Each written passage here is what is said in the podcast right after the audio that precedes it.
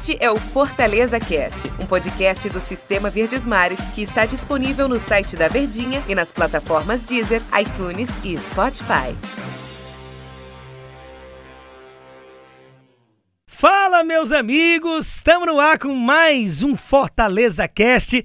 Fazia tempo, hein? Mais de 30 dias que não estava aqui no podcast do Tricolor para conversar com você diariamente, nossos podcasts na pedra, no ar, para você que arruma um tempinho no seu dia aí, rapaz. De manhã quando acorda, à noite quando volta do trabalho, no trânsito, na academia, no carro, seja lá onde for, arruma um tempinho no dia para ouvir aqueles 10 minutinhos aqui do podcast do seu time aqui do Sistema Verdes Mares para você se informar. E hoje, que é dia de final, hoje você que acordou, que ligou o podcast, querendo já aquecer os tambores, porque a bola vai rolar de noite, 9 horas da noite, com protocolo, confusões, polêmicas mil, mas já está decidido. E ao meu lado, para a gente confabular a respeito desse duelo importantíssimo contra o Bahia, que pode decidir o futuro do Tricolor na primeira divisão, Gata Show, Denise Santiago. Opa! Tudo bom, Dani?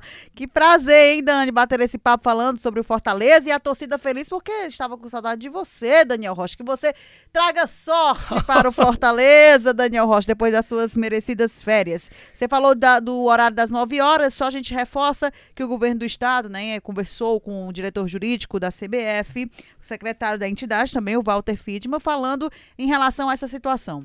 Às 9 horas mesmo vai ter essa partida neste sábado lá no Castelão, Fortaleza e Bahia. Bem como você disse, a questão é final, o sentimento é esse, não só da torcida, né, que está apreensiva, fica confiante e ao mesmo tempo apreensiva de uma situação agora com Fortaleza nessa reta final. Mas o sentimento é esse também dos jogadores. Toda a vida que a gente bateu um papo com os atletas durante essa semana, o sentimento foi esse de decisão, de final. A gente sabe que outros resultados, um empate ou até mesmo a derrota, pode também ainda favorecer ao Fortaleza, mas o sentimento é de vitória, Daniel. Não tenha dúvida, e não tem como ser diferente, né? Quando a gente fala de espírito de final é porque é uma verdadeira decisão e, na verdade, até o próprio marketing do Fortaleza já vem tratando esses últimos jogos em casa como finais, né? A primeira final contra o Curitiba, que foi um confronto direto, depois contra o Vasco e agora, digamos que é a grande decisão.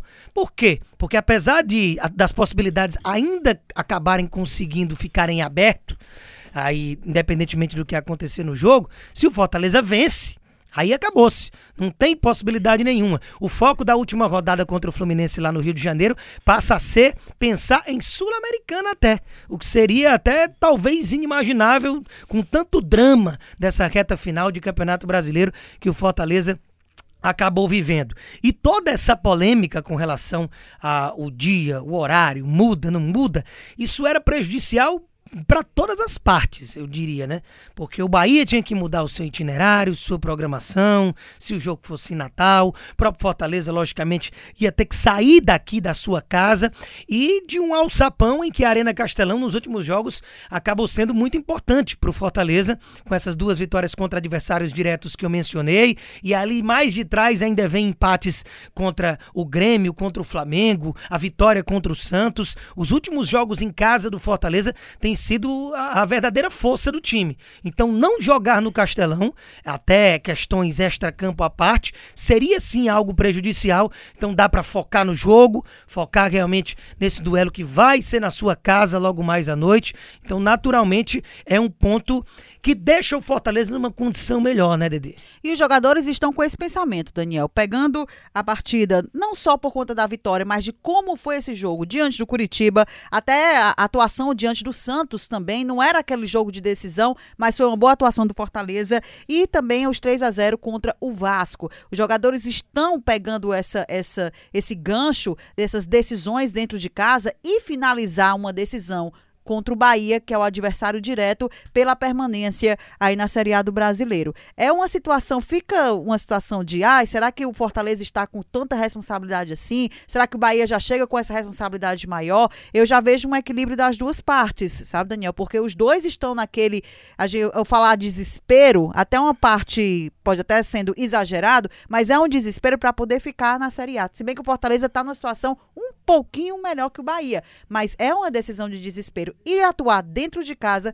eu acho que vai ser a favor do Fortaleza. E tem outro detalhe também, que o técnico Enderson Moreira, pela primeira vez, a gente sabe que ele teve Covid, alguns atletas também tiveram, lesões, cartões, então pela primeira vez ele vai ter todo o elenco à disposição. Isso é um fator positivo, favorável ainda mais, porque ele pode ter aquelas opções e aquela dor de cabeça boa de escolher quem ele vai colocar a campo. Dor de cabeça boa não existe em hipótese nenhuma. Mas essa dor de cabeça é boa. Essa, será que eu boto Igor Torres? Será que eu deixo o Oswaldo só para o segundo tempo? Coisa ruim é dor de cabeça. Mas quando você tem uma dor de cabeça em relação às opções, né, fica de um lado positivo. A dor de cabeça sentida velha, não, mas a dor de cabeça do futebol. A dor de cabeça sem dúvida boa. Nenhuma que esse fator que você mencionou é importantíssimo, porque o Fortaleza, ele passou por um inferno astral, posso dizer assim. Lembra dos 10 jogadores com Covid, ruim, né? Todo jogo vinha uma surpresa nova de uma peça importante que tinha que acabar ficando de fora por conta do Covid, as trocas de treinador, chamusca que não deu certo, jogador em embalada, em ambientes promíscuos, né? E no meio de uma época difícil que a gente vive ainda mais. E sendo flagrados, que é pior ainda, né? É, rapaz, então assim, era uma coisa ruim atrás da outra e os resultados naturalmente também dentro de campo, não vinham sendo bacanas. Até que a coisa começou a mudar, começou a fazer do Castelão realmente a sua casa propriamente dizendo, quem manda é o Fortaleza, e acabou-se a conversa, isso pelos últimos jogos. Então isso também dá uma perspectiva interessante para o que pode acontecer logo mais na Arena Castelão. Contra um adversário que vive uma temporada de folha salarial histórica. O Bahia tem a maior folha, né? O maior investimento da história do futebol nordestino. Então, sem dúvida nenhuma que lá pro lado deles a coisa tá ainda mais grave. Você falava da questão da responsabilidade. O Fortaleza, obviamente, tem muito peso nesse confronto logo mais, por jogar em casa, e acredito que tem até uma responsabilidade sim de vencer. Mas quem tá desesperado, eu acho que é o Bahia. Porque quando você pode até empatar ou até mesmo perder, que ainda assim você pode não acontecer algo grave, que seria o rebaixamento, que é o caso do Fortaleza, é uma coisa. Já o Bahia não. O Bahia, se ele não ganha, inevitavelmente, independentemente dos resultados de Goiás e de Vasco na rodada, ele chega para a última rodada ainda perigando ser rebaixado, o que para quem tem o investimento que o Bahia teve, naturalmente, longe de ser o ideal que a diretoria planejou para essa temporada de 2020, que está terminando agora em 2021. Então, o que a gente pode trazer para fechar, né, Denise? Provável time. Isso.